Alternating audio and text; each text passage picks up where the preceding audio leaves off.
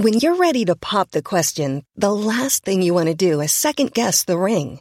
At Bluenile.com, you can design a one of a kind ring with the ease and convenience of shopping online. Choose your diamond and setting. When you find the one, you'll get it delivered right to your door.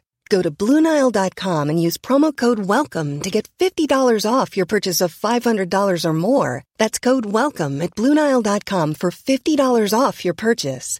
Bluenile.com code WELCOME. Smartcast.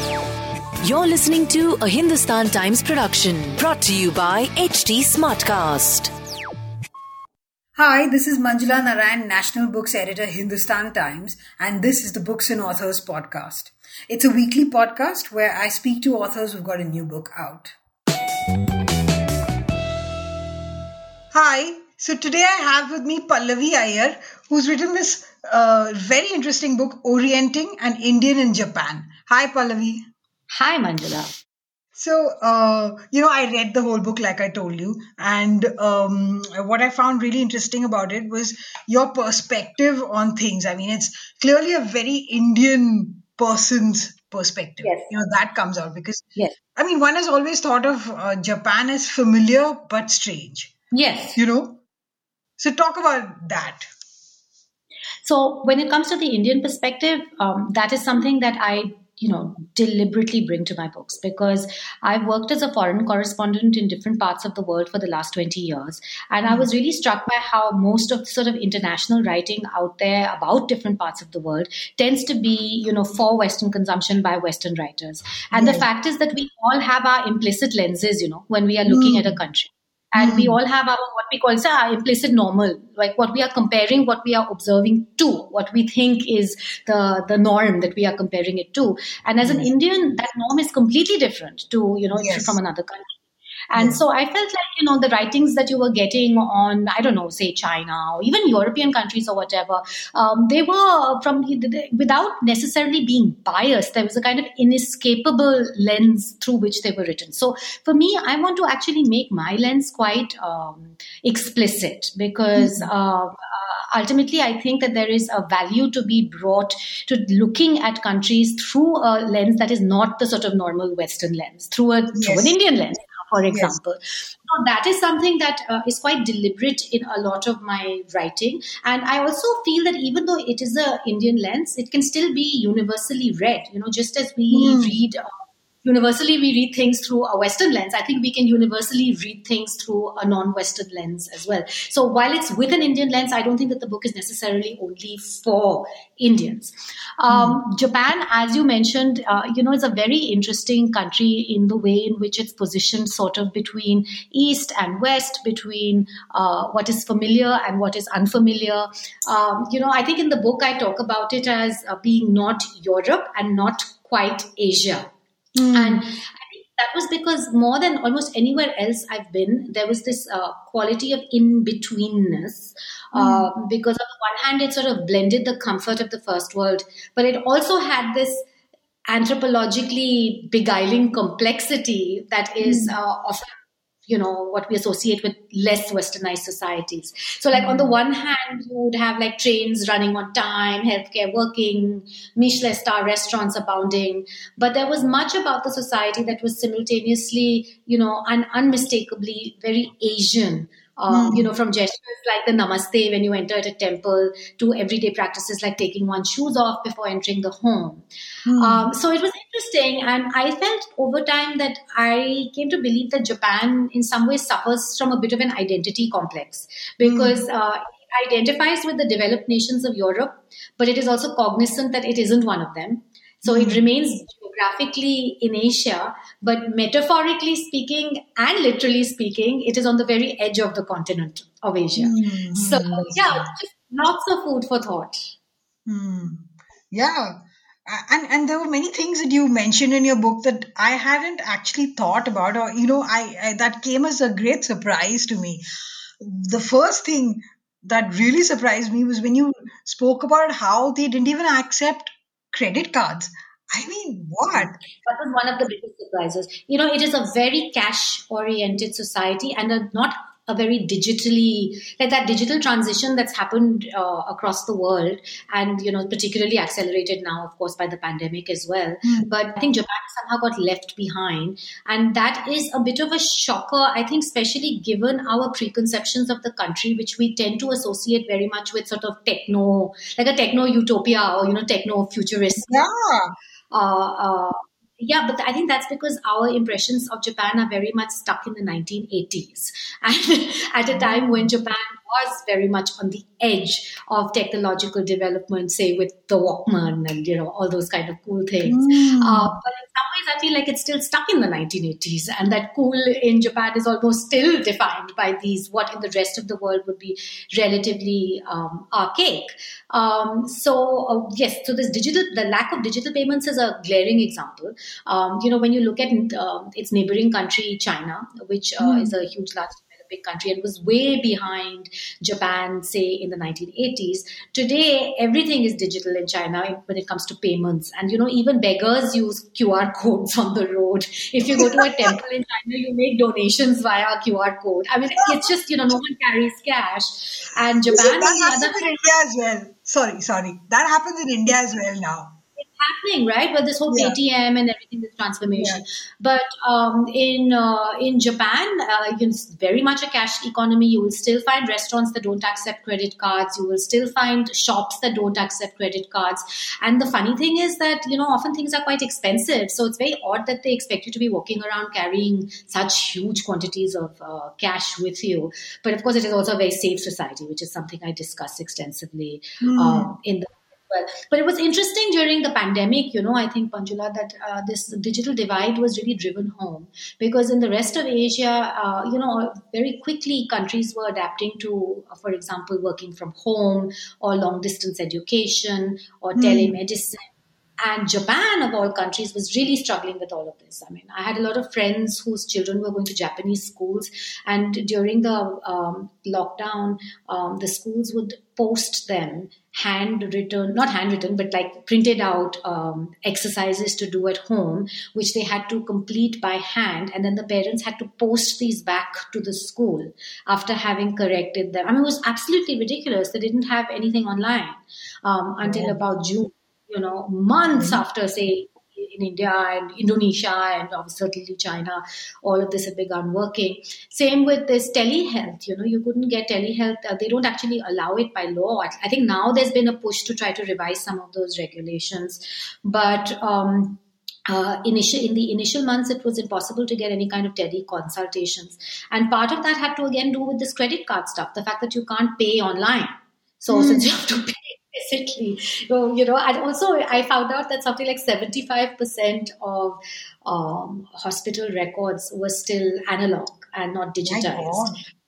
Yeah, yeah, it's incredible. And then the work from home also wasn't working because, well, firstly, it turned out that there were many uh, employees who didn't even have uh, computer access at home. I mean, but what I mean, this would be not shocking if you were looking at a poor country with bad yeah. connectivity but this is a rich country with great connectivity. And still, it turned out that a lot of employees didn't have Wi Fi connections at home. Uh, and, uh, you know, they also have this thing called the Hanko, which is a seal. It's like a stamp. You know, you stamp mm-hmm, a piece of mm-hmm uh, validated. And that Hanko has to still, I mean, basically all paperwork in offices still has to be physically stamped in order for it to function. So many, so this work from home wasn't working because people would have to go in just to stamp paperwork, you know. Um, so all these really archaic, um, traditional systems, um, which we don't associate so much with Japan, you know, which we sort of think of as, like I was saying, this kind of techno nirvana. Uh, in fact, there's a kind of schizophrenia to the country. You have the neon, uh, you have the Shinkansen The bullet trains, you know, you, you do have a lot of robots more than any other country, but that you've also got this deeply manual culture, uh, which remains firmly analog. Uh, so very interesting dichotomy. That, that's what really threw me off. I mean, I was like, you know, people I, don't even believe I wrote a few articles about this uh, for Indian media when I was there, and I remember in the comment section, you know, there was like literally disbelief, which I don't blame them for because you know I was also in a state of disbelief initially. Yeah, and when I was reading it, I was thinking, even, I mean, now even credit cards are kind of passe. You know, it's all Yeah, like, it's ridiculous. I mean, yeah, and I had moved to Japan from Indonesia, from Yeah. Jakarta, which Yeah. a much less developed country, you know. But Mhm. everything was done online, and you know, you had all these startups and you know, apps. Everybody used apps. Even people who couldn't read and write very well all Yes. had. Uh, apps on their phone. I mean, just everything is very comfortable with uh, digital technologies. And so to go from there to Japan and find that things were actually harder in Japan when it came to uh, the, the digital transformation, more backward, uh, that was indeed a surprise. anyway, it's got an element of time travel almost, you know, back to the Very future. 1980s uh, cool. It's like what you would have imagined in the 1980s for the future to look like. it's a bit like that. okay. The other thing that really fascinated me was the Ganesh bit, right. you know? So what's very fascinating is that they have this whole subterranean um, thing going on with Hindu deities, right? Because it's a Buddhist country. But when Mm. it became a Buddhist country, you know, the pantheon of Buddhist uh, uh, Buddhist deities and all also included things that have been derived from the Hindu uh, pantheon. Hmm. Um, and in Japan, what happened was that these Hindu deities basically became adopted as mostly as sort of guardian deities for various Okay. temples. Hmm. So, you know, you have a whole range. You have uh, Saraswati, you have Lakshmi, you have Varuna, you have Garuda, you have uh, uh, a whole range that you will find. And they are often placed as um, these guardian um, deities at the entrance to temples. And, you know, they're quite unrecognizable in the sense that they've been given different names. Um, which are Japanese names, and also the facial features and all have been transformed. So it's not something that's very physically obvious, but if you start uh, digging a little bit deeper, uh, uh, you find out uh, what the origins of all these various uh, deities are. And then, of course, you have Ganesha, and Ganesha is particularly interesting. I found out that in Tokyo there was a Ganesha temple. And that you know was possibly one of the oldest Ganesha temples that existed outside of India. Hmm. And uh, I went and I paid a visit and I spent an afternoon with the head uh, priest over there. And uh, yeah, it was absolutely fascinating. Well, to begin with, Ganesha in Japan is uh, called uh, Vinayaka um, Yeah. and is as a bit of an um, sort of mischievous god, you know, somebody who's quite temperamental and uh, can create obstacles to your success, can also remove those obstacles uh, if uh, he so desires. And he needs to be propitiated and looked after and uh, basically fed uh, daikon, which is a kind of Japanese white radish. So it's quite hilarious because Laddu loving Ganesha from India has become this mooli, mooli thing, Ganesha in hmm. Tokyo, in Japan. Uh, but if you kind of propitiate him with a lot of uh, these daikon, then, you know, uh, and he's happy with you, he will remove um, the obstacles in your way. So you had a lot of business people who would go there and pray to Ganesha to remove those obstacles in the path of their um, uh, commercial uh, transactions. You also had a lot of women going there who could not get pregnant to kind of pray for, you know, removing whatever impediments in the path to their desired pregnancy. And Ganesha was a very popular god. But what was interesting was is that uh, he's often presented in Japan as um, a two-headed god, which includes both the male and the female form in sexual union. And um, uh, it's Yes, uh, which apparently existed in India at some point as well, uh, but is completely lost in India, uh, but survives. In, yeah, and um, and this Ganesha is uh, supposed to be so powerful and potent that you're not actually supposed to look upon the idol of this Ganesha. So um, often the idol is hidden away. it's so different from our uh, uh, so our different, right? Yes, it's hidden away in a crypt and only brought out once a decade or once every few decades, and only a few can gaze upon um, the actual idol of the Ganesha. Um, so yeah, it's like uh, like a lot of what you sort of see. There's there's the familiar, but the completely unfamiliar. you know, Yeah. you think you found something familiar, the Ganesha, and then you start digging, and it's a whole different uh, uh, kettle of uh, fish. So I think that sort of also sums up Japan. You know, like partly familiar, partly unfamiliar. Yeah. And another, the other section that I found r- really shocking, or not shocking, strange. I mean, I, unexpected was the fact that they, you said that their houses were pretty messy, you know, and one Because is led to believe. of it as Marie Kondo, right? Yeah. I really Yeah, thought, I think Marie Kondo kind of captured the global imagination. Uh, Yeah. and uh, now we have Japan being sold to everybody as, you know, minimalist and neat and just perfect in every way. And of course, I think that's reinforced by all these uh, retail brands like Muji and Uniqlo as well. That's kind of the Japanese aesthetic for the international imagination. But also, I mean, think about it. They tend to have extremely small homes. You know, we're talking about maybe 40 or 50 square meter homes for families of four. And in uh, somewhere like Delhi, that would be considered really uh, pretty uh, uh, modest. I mean, more than modest. We're talking about Yes. like studio Yes. spaces for Yeah. families of four where the father or mother uh, where the combined income is is reasonably high say somebody working in um, uh, big sized company you know uh, Hmm. in a, in a mid level rank um, so you end up having such a space crunch that I think it's almost impossible to really have these perfect tidy houses. And they tend to they don't sleep on beds. They have futons and the futons are usually just put on the side of the room until the night when they are pulled out at which point the table that you'll be sitting on is put to the side. All the children's notebooks and stationery and school equipment will be lying scattered around. All the mothers cooking and you know all the sort of the household stuff will be all there in that same space. So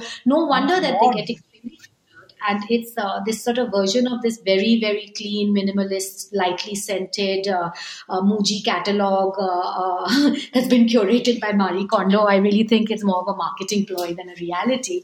And in fact there's a significant number of japanese people who also are uh, I, i've forgotten the exact name. I think it's called gomi sakai or something. They're basically hoarders. Gomi means Mm. rubbish. Mm. and you know also got to at least if you watch Japanese television, you will find a, a lot of reality TV based around this, like you know people going into other people's houses to basically find entire uh, houses or apartments which have got buried under debris or garbage that's been collected over a lifetime, but people are unable to throw this out. So certainly, you know, not that every Japanese person has a hideously messy house, but I think that the idea is a very highly uh, packaged, marketed uh, ideal rather than lived reality for most people. Hmm. So basically, what Marie Kondo has done is that she's taken this the the Jap the the Japanese reality show about uh, hoarders international, Hmm. and and everybody's just assumed that Exactly, exactly. In some ways, right? And we discover how much. I mean, um, I do think that the sort of traditional Japanese aesthetic, and if you were just to look at aesthetics in Japan, they tend to be sparse Yes. and austere, and that's Mm. because they have a lot to do with Zen Buddhism, you know, which is all Mm. about emptiness Hmm. emptiness. So, uh, empty spaces, empty alcoves, a lot of play of just light and shadow rather than stuff. You know, it's not ornate or baroque in any way, unlike, say, in China with the Ming and the Qing and all of that. Hmm. Um, uh, uh, so, so there is that traditional Japanese aesthetic which can be sparse and austere and and plainer, you know, than um, uh, uh, neighboring countries like like China.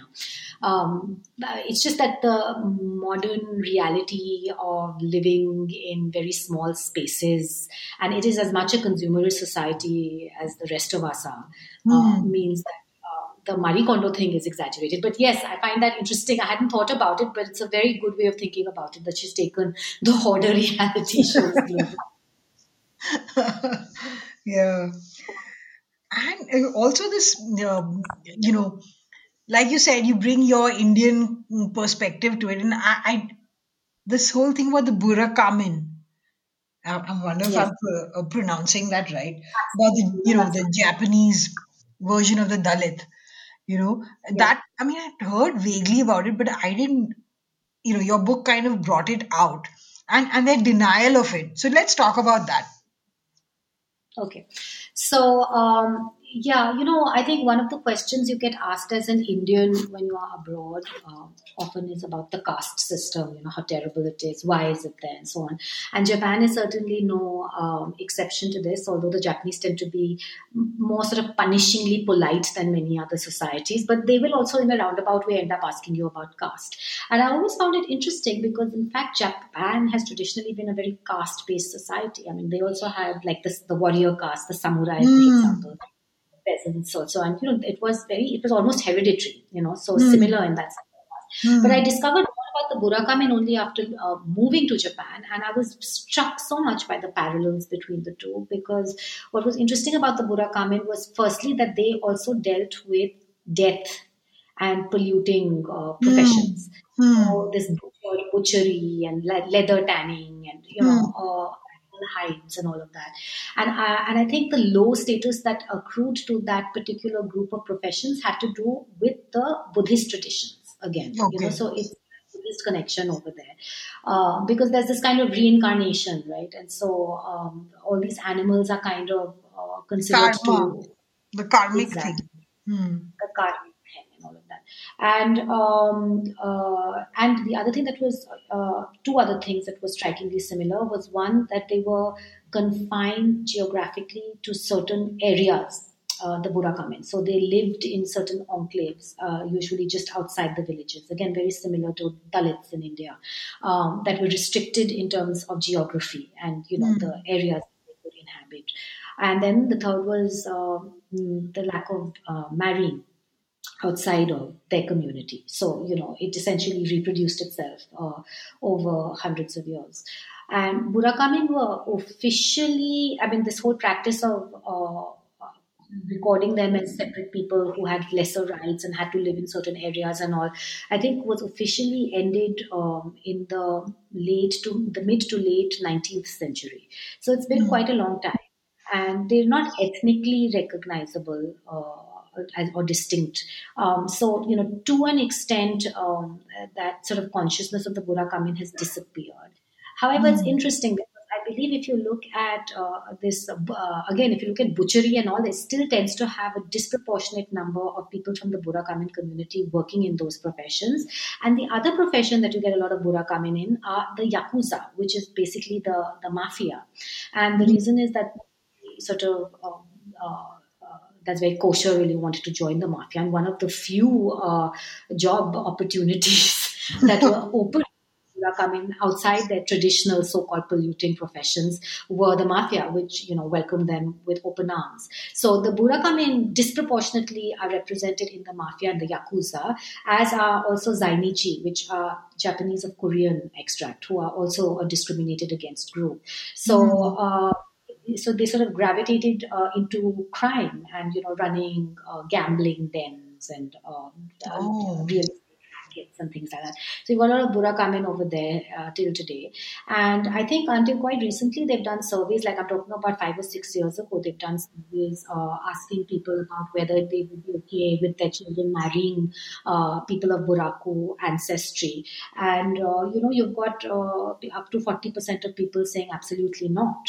Um, so there is certainly more than just a glimmer of a remnant of a consciousness of, uh, of caste in Japan as well. Although uh, when you tend to ask Japanese people straight out, they'll they'll act very like what what is the Buddha? I, have had people saying that they don't even know what I'm talking about. Like who are the what? Buddha?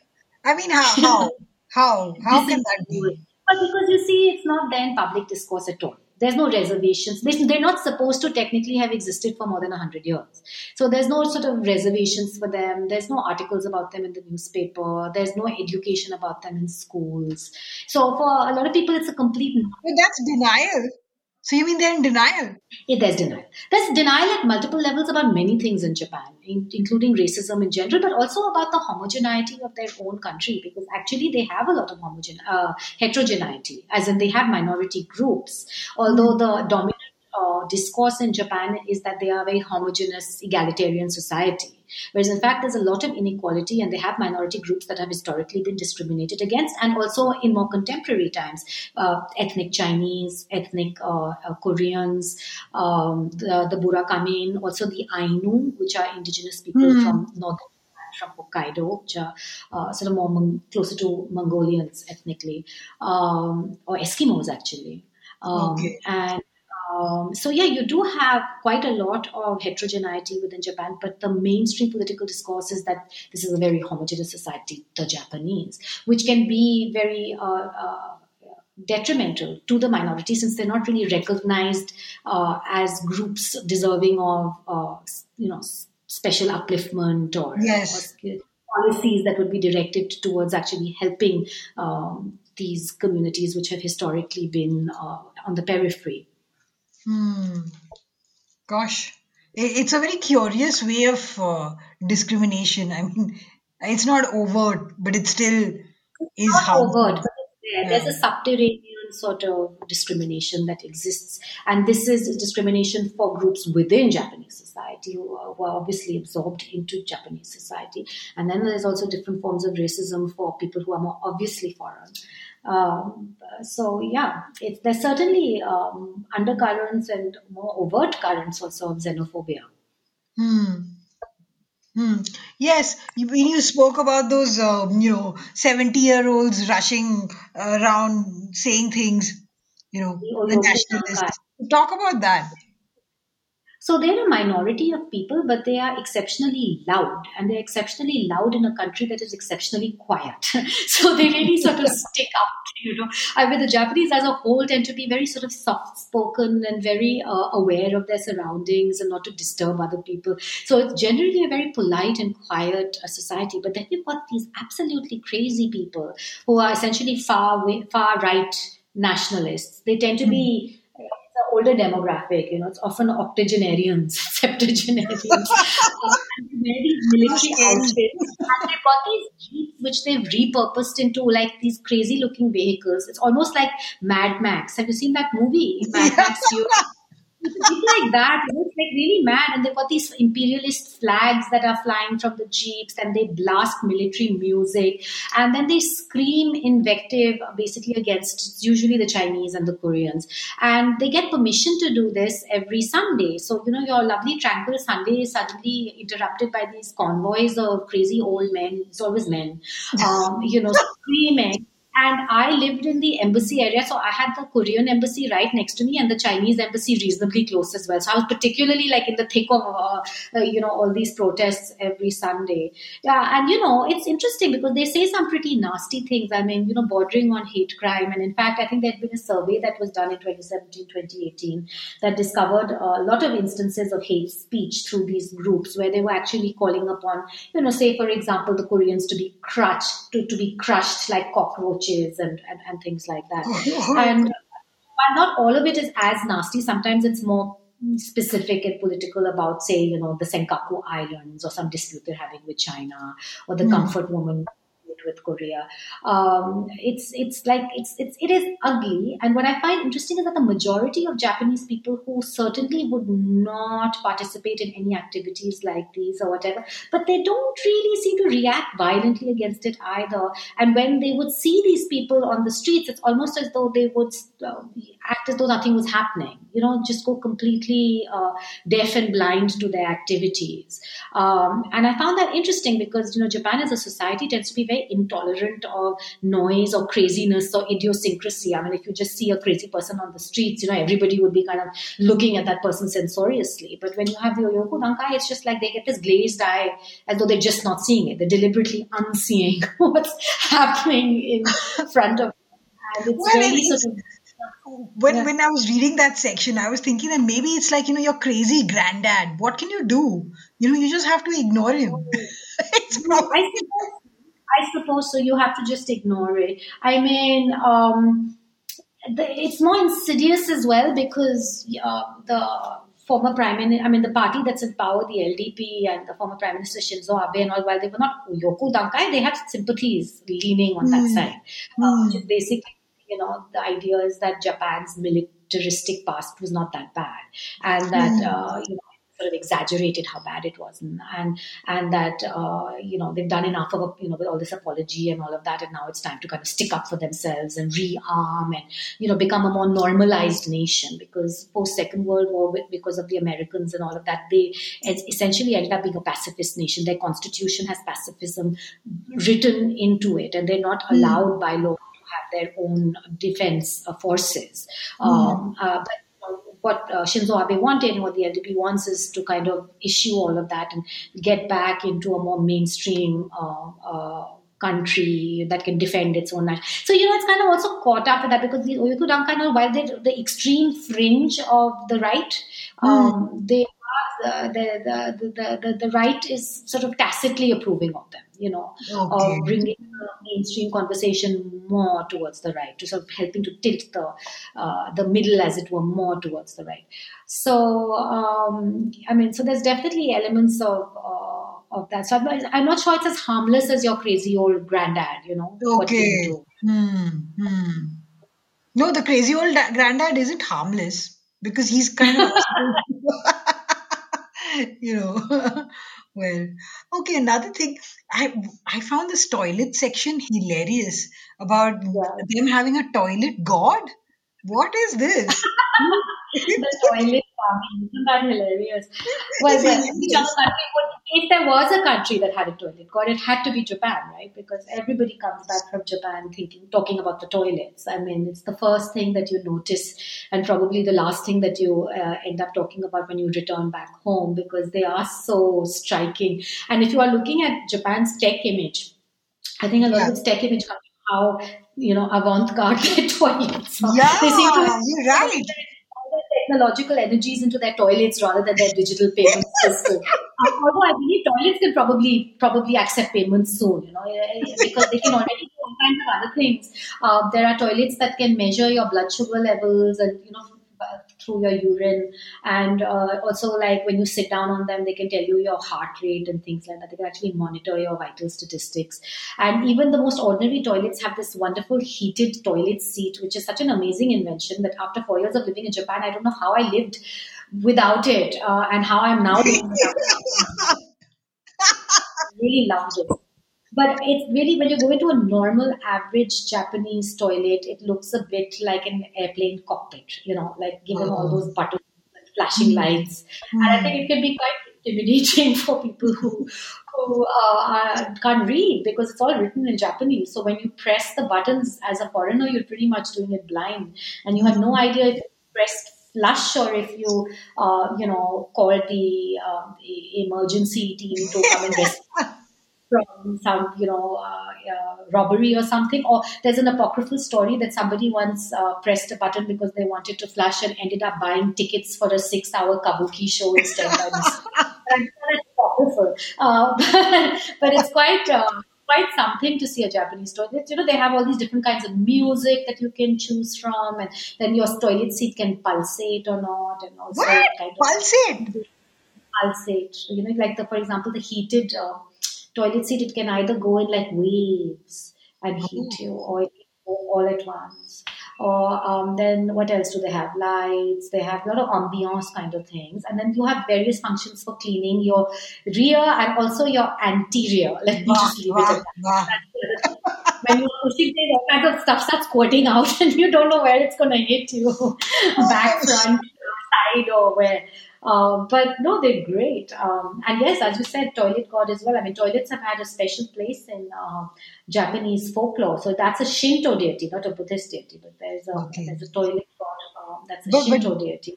But and there's a lot of poems know, like all the haikus and all that have been written by people that have been focused on toilets. And one of their greatest writers, Tanizaki, who wrote a treatise on Japanese architecture, also had a long section on the Japanese loo as being like the center of the house, the most important part of the house, where the greatest ideas came to people. And I'm talking, you know, we're talking about a while ago, more than 150 years ago, when these toilets were not like these fancy Toto toilets. Um, so um, yeah, uh, toilets in Japan, I think, are another inescapable pairing. Yeah, this but it's fascinating. I mean, I you know, like an as an Indian, you mention it as well. Like you know, we have such a revulsion to it, uh, to to anything to do with you know the, with the toilet that that which is a problem for us, and it emerges from the caste system as you've like very rightly pointed out. So this comes as a complete. I mean, you're gobsmacked. I mean, what the hell? when I was reading it, I just put it down. I said, "What is this?" and we treated our toilet as the most important uh, room in our house.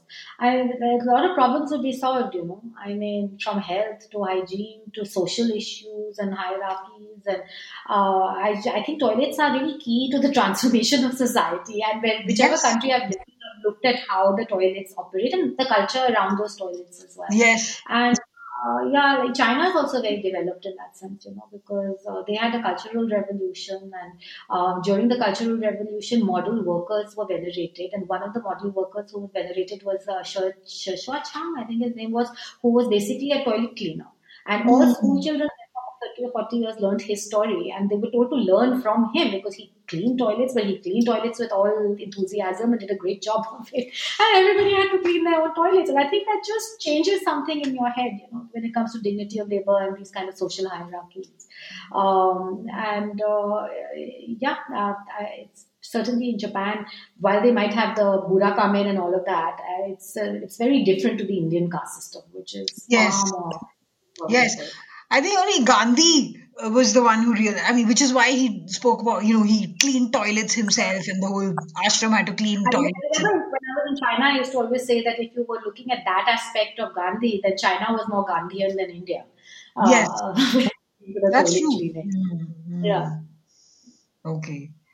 So we're talking about China you know you've you've you've managed to like uh, like there's been a there's been a whole spate of books on China and you know the India thing and all that, but you've managed to compare China and uh, and Japan and you know for an Indian reader it's very enlightening. I mean the Chinese seem more uh, you know it seems easier to understand them once I think they're closer to India. They're more they're closer to our culture, and uh, the Jap- Japanese are certainly more unique. And yeah, mm-hmm. you know, I really tried to triangulate the three because China. Mm-hmm. Um, and Japan, I guess, are the three places I'm most familiar with. And mm-hmm. since I was you know, saying that I kind of try to make my lens explicit. Be, having lived in China, that's also part of the lens that I look at things with. So when I'm comparing a country or looking at a country, I not only automatically compare it to India, but to some extent to China as well, because that's become one of the lenses through uh, which I look at the world at. And yeah, mm. it was interesting, especially because I think for a lot of the world, you know, China, Japan, it's like East Asia, it's like one yeah. thing, but in fact, uh, so very different. And uh, I mean, there's many ways in which you can express that difference. One is that I always say that the you know the Chinese are aggressive and the uh, the, the, Japanese are passive aggressive. and uh, um, but it's also interesting because I think the place that you're in very much determines what you write about it. And you know, when I lived in China, the very first stories that I wrote um, were about the 2003 SARS epidemic and the government mm. cover up cover up.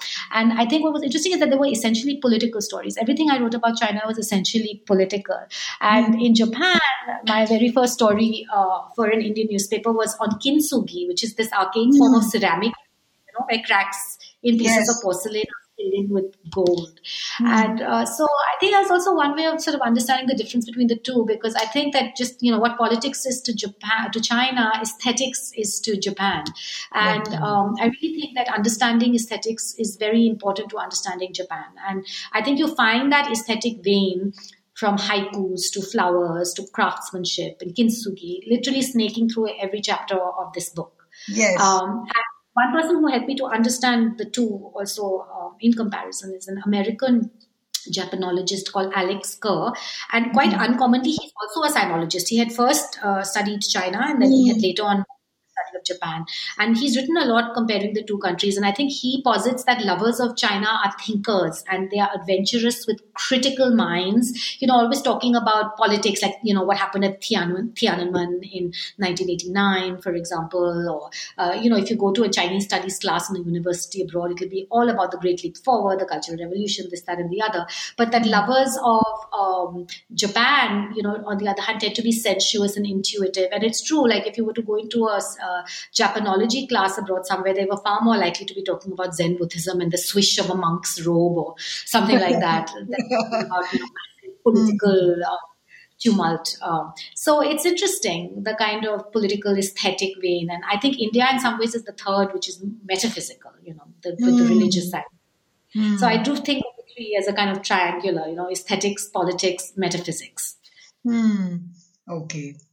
Hmm. And I also found it interesting this bit when you said, uh, you know, they're very low on, uh, uh, they're high on, I mean, I don't know, I don't marked it. They're high on ritual but low on theology. Something like that. Yes, yes. Yeah. So talk about So that. It's not quite very fascinating. religious. Most of them are atheists. I mean, like when you when you do Japanese surveys and all of that, and you know what religion are you atheist or are you? People will say they are atheist. So you know, eight, upwards of eighty percent of Japanese will uh, say they are atheists, but they participate in all rituals and they go a lot to. Uh, uh, uh, so Japanese tend to have Buddhism and Shintoism, right? Hmm. Uh, the religious spaces associated with Buddhism are called temples, and those associated with Shintoism are called shrines. And uh, and they are associated with different parts of your life. So Shintoism and the shrines are usually to do with birth. Um, and so when child is born, the family will go to the shrine and get the blessings of the priest. But when you die, all the funerary rituals are associated with Buddhism and the temple. Uh, but you know, often they also get married, even though they're not at all Christian, but they like this whole Western Christian wedding, like the white dress and whatever. have all these fake churches, uh, which are basically like Fake. just restaurants. Fake. they look like churches for any religious content, but they give you the fantasy of getting married in a church. And so, you know, the Japanese are probably the only people who kind of they get they are born to Shintoism, they get married to Christianity, they die to Buddhism, and they are atheists. Uh, fascinating. I actually love it because I think rituals are very important, and you know, as a society, they still uh, preserve and observe those rituals. So, unlike say in China, where you had the Cultural Revolution, which was all about smashing all of these rituals, so you had a lot of society that was stripped of its cultural traditions and. Uh, uh, memory. Uh, Japan actually preserves a lot of that memory and those rituals, but mm, you know, it is it has emptied it out of some of the more othering aspects of religion and that kind of heated uh, uh, and hatred filled aspects that religion can also have. Uh, Yes. So I think the way that religion operates there is more as a sort of community thing. They have a lot of these um, processions and they they mark the seasons through that and a lot of fiestas and festivals um, that will have uh, you know some amount of uh, religious imagery in them um, but uh, it, it's not like the, the identity politics is not focused on religion at all Hmm. Hmm. Yeah, that and you know this thing was when you say modern Japan was what China might have been if Mao Zedong had not existed. This yes this is very um, you know this is what comes out I guess.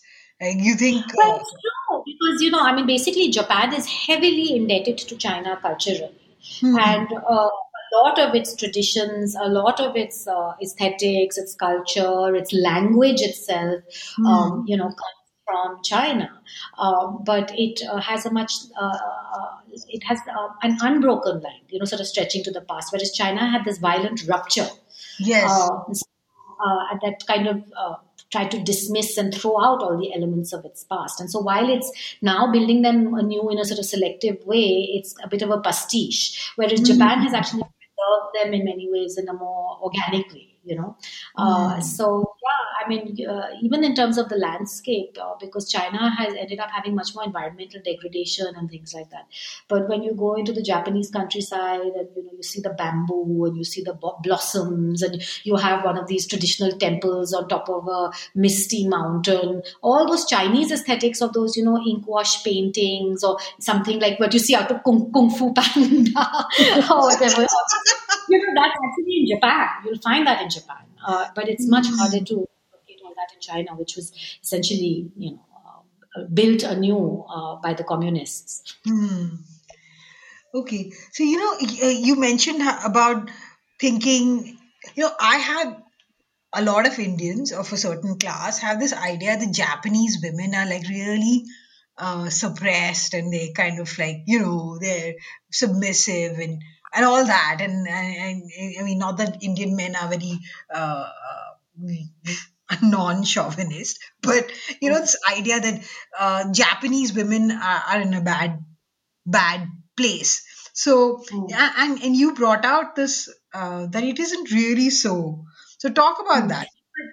So again, you know, I think uh, it depends a bit on your lens. Now, if you are comparing the lot of Japanese women to say women in Spain, which is where I am right now, or mm. if you are comparing a lot of Japanese women to Indians, so it irks me particularly in the Indian context, you know, where mm. uh, you know, I mean, there's just on every parameter, women are so far behind, and mm. for you know, Indians to kind of say, oh, it's terrible in Japan how they treat their women, I get a bit annoyed. I mean, to begin with, more than 70% of Japanese women are in the labor force, yeah, which is extremely high. It is higher than the world average. And in India, it's like dipped under 30%, right? So you yes, can see yes, it's dipping.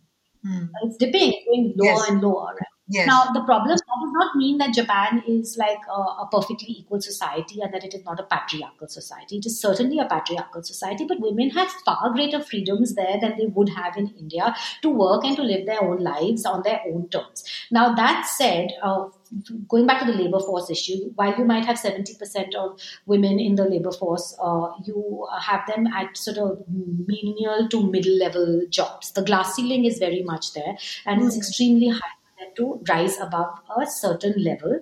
Um, and, you know, I think at some level that has to do with the work culture as yes. a whole.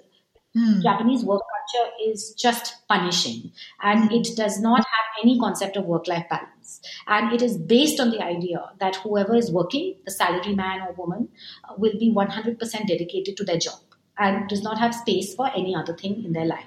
So, mm. you know, if you are going to have a family, then it does end up having this kind of gender segregation where one part of uh, the couple has to essentially be at home.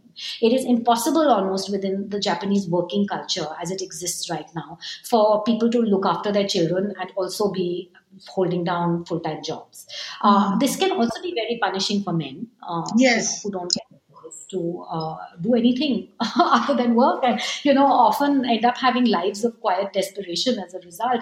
I often think i'd rather be a japanese woman because at least they have you know more free time and um, they can spend time with their children and they go out for lunch and they're out seeing the sky and being in parks or whatever. Whereas men are basically you know making long commutes going to an office staying there the whole day. And then sometimes they have to go out with their bosses in the evening and get drunk until they throw up and then repeat and repeat and repeat not very nice lives yes. Yeah. Now, so, so you know, I mean, it's it's certainly uh, it's a society with problems, and I think one of the biggest problems is just this work culture, which somehow needs to change. And they're aware of it, but they have been struggling to try to change it. They've been trying to experiment with shorter work hours. They've been trying to, for example, institute a Friday where people would, you know, leave after only work half days. But it's been very unsuccessful because it's so ingrained in how things are done that people it's not easy to change them overnight. And there's a sort of psychological barrier to change uh, that people have mm-hmm. internalized culture, right?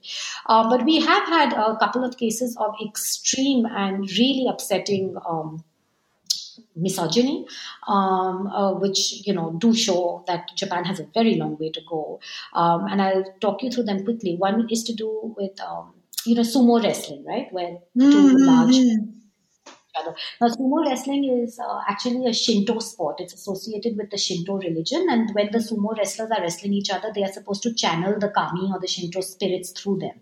So there is mm. this kind of ritualistic religious aspect associated with it. And I'm telling you this because enter women. Women, because they menstruate, are considered Im, uh, impure, as in Hinduism and in Buddhism. So familiar. And, Yes, very familiar. And therefore, the women have not been allowed, they cannot be sumo wrestlers themselves, and they are also not allowed into that area of called the dohyo where they actually wrestle with each other because mm. they would then drive away the spirits or whatever they, because of their impurities that they would bring. Now, this is still the case, and uh, it was really brought to light about uh, it was two, three years ago, 2017, 2018, where there was a, a, Shinto tournament on, and when the at the end of it, when the mayor of that city went onto the went into the ring to present uh, the winning wrestler with their prize, he suffered a heart attack and he fell down on the stage. And there were two, um, med- not medics, I think they were nurses, trained hmm. nurses mm. in the uh, audience and they immediately rushed um, onto the into the ring to help the mayor. And uh, you know, instead of assisting them to assist the mayor, the referee was like, "Women are not allowed here. Get out! Get out!" Threw the women out of the ring. While the mayor was essentially the end, he didn't die. But I mean, that caused a huge furor. And, and then finally, the Sumo Association has now clarified that in life threatening situations, women may enter the ring. Wow. Um, and that was the concession that was made uh, post that particular incident. But until 2018, um, you know, even in life threatening situations, they would rather the person die than a woman enter the, the sumo ring. And uh, another case that came to light, which was also really upsetting, was uh, that the top medical colleges, it transpired, mm. had marking women down um, in the entrance exams and had been inflating the grades of men because they wanted to keep a proportion of something like 80% men and 20% women, despite the fact that if you actually looked at how they did, there would be far more women than men. And the explanation that they gave for this was that once women uh, got married, they could no longer be doctors. So if they had 80% of women going to school, uh, med school, and then leaving the profession, there'd be a great shortage of doctors in the country, which is why they had to ensure can you imagine? Mm. Can you imagine? Shocking, shocking, you know, and it turned out to be quite a widespread practice. Uh, oh. Like there wasn't just the one medical school, um, but medical schools across the country were doing this. So you can see that there is, uh, you know, uh, entrenched patriarchy and all of that. But in terms of safety of women, in terms of them leading, you know, uh, safety from violence, safety from, and just, you know, being able to occupy public space without mm. worry for themselves. Mm. Um, there's no comparison, say, with India, which is why it sort of irritates me, you know, when you have Indians kind of saying, tut, tut, poor Japanese women. Uh, so they certainly have their share of problems, uh, and, uh, you know, there is, uh, uh, there is misogyny, certainly. Um, but, um, yeah, I don't think Indians are in any place to be really judging. Yeah, yeah, that's true. And and from your from the book, you know, I really thought, like you said, I thought the women had it better than the men. I mean, the men seem to be having a really I think in terms of quality of life, in terms of quality of life, uh, certainly women have it better than the men. Hmm. Okay. They also tend to uh, control the finances of the house, so mm-hmm. it's uh, quite common for the husband to give all the money to the wife and then for the wife to give pocket money to the husband. This is super. Uh, certain amount for their lunch. If they've been good, they get more for their lunch. if they've been very good, they might get a you know a glass of beer thrown in or whatever. but what I mean is there is financial empowerment, despite the fact that they might not be earning the money. They do make budgetary decisions. Hmm. Okay. Okay. Great. So I think, uh, I mean, I can keep talking to you, and you know, it's like mm, I found the book fascinating and very enlightening, and kind of made me want to go to Japan. So I'm so glad. That is the whole idea. so, uh, so for the for the listeners, everybody go out and get Orienting an Indian in Japan by uh, by Pallavi Aiyar. It's um, it's a great read, and uh, you know, it, like I said, it makes you want to actually go there. So thank you so much, Pallavi, for coming on to the show. Thank you, Manjula. Thank you for inviting me, and it was a real pleasure talking with you. Yeah. Okay. Bye. Bye. This was a Hindustan Times production brought to you by HT Smartcast. HT Smartcast.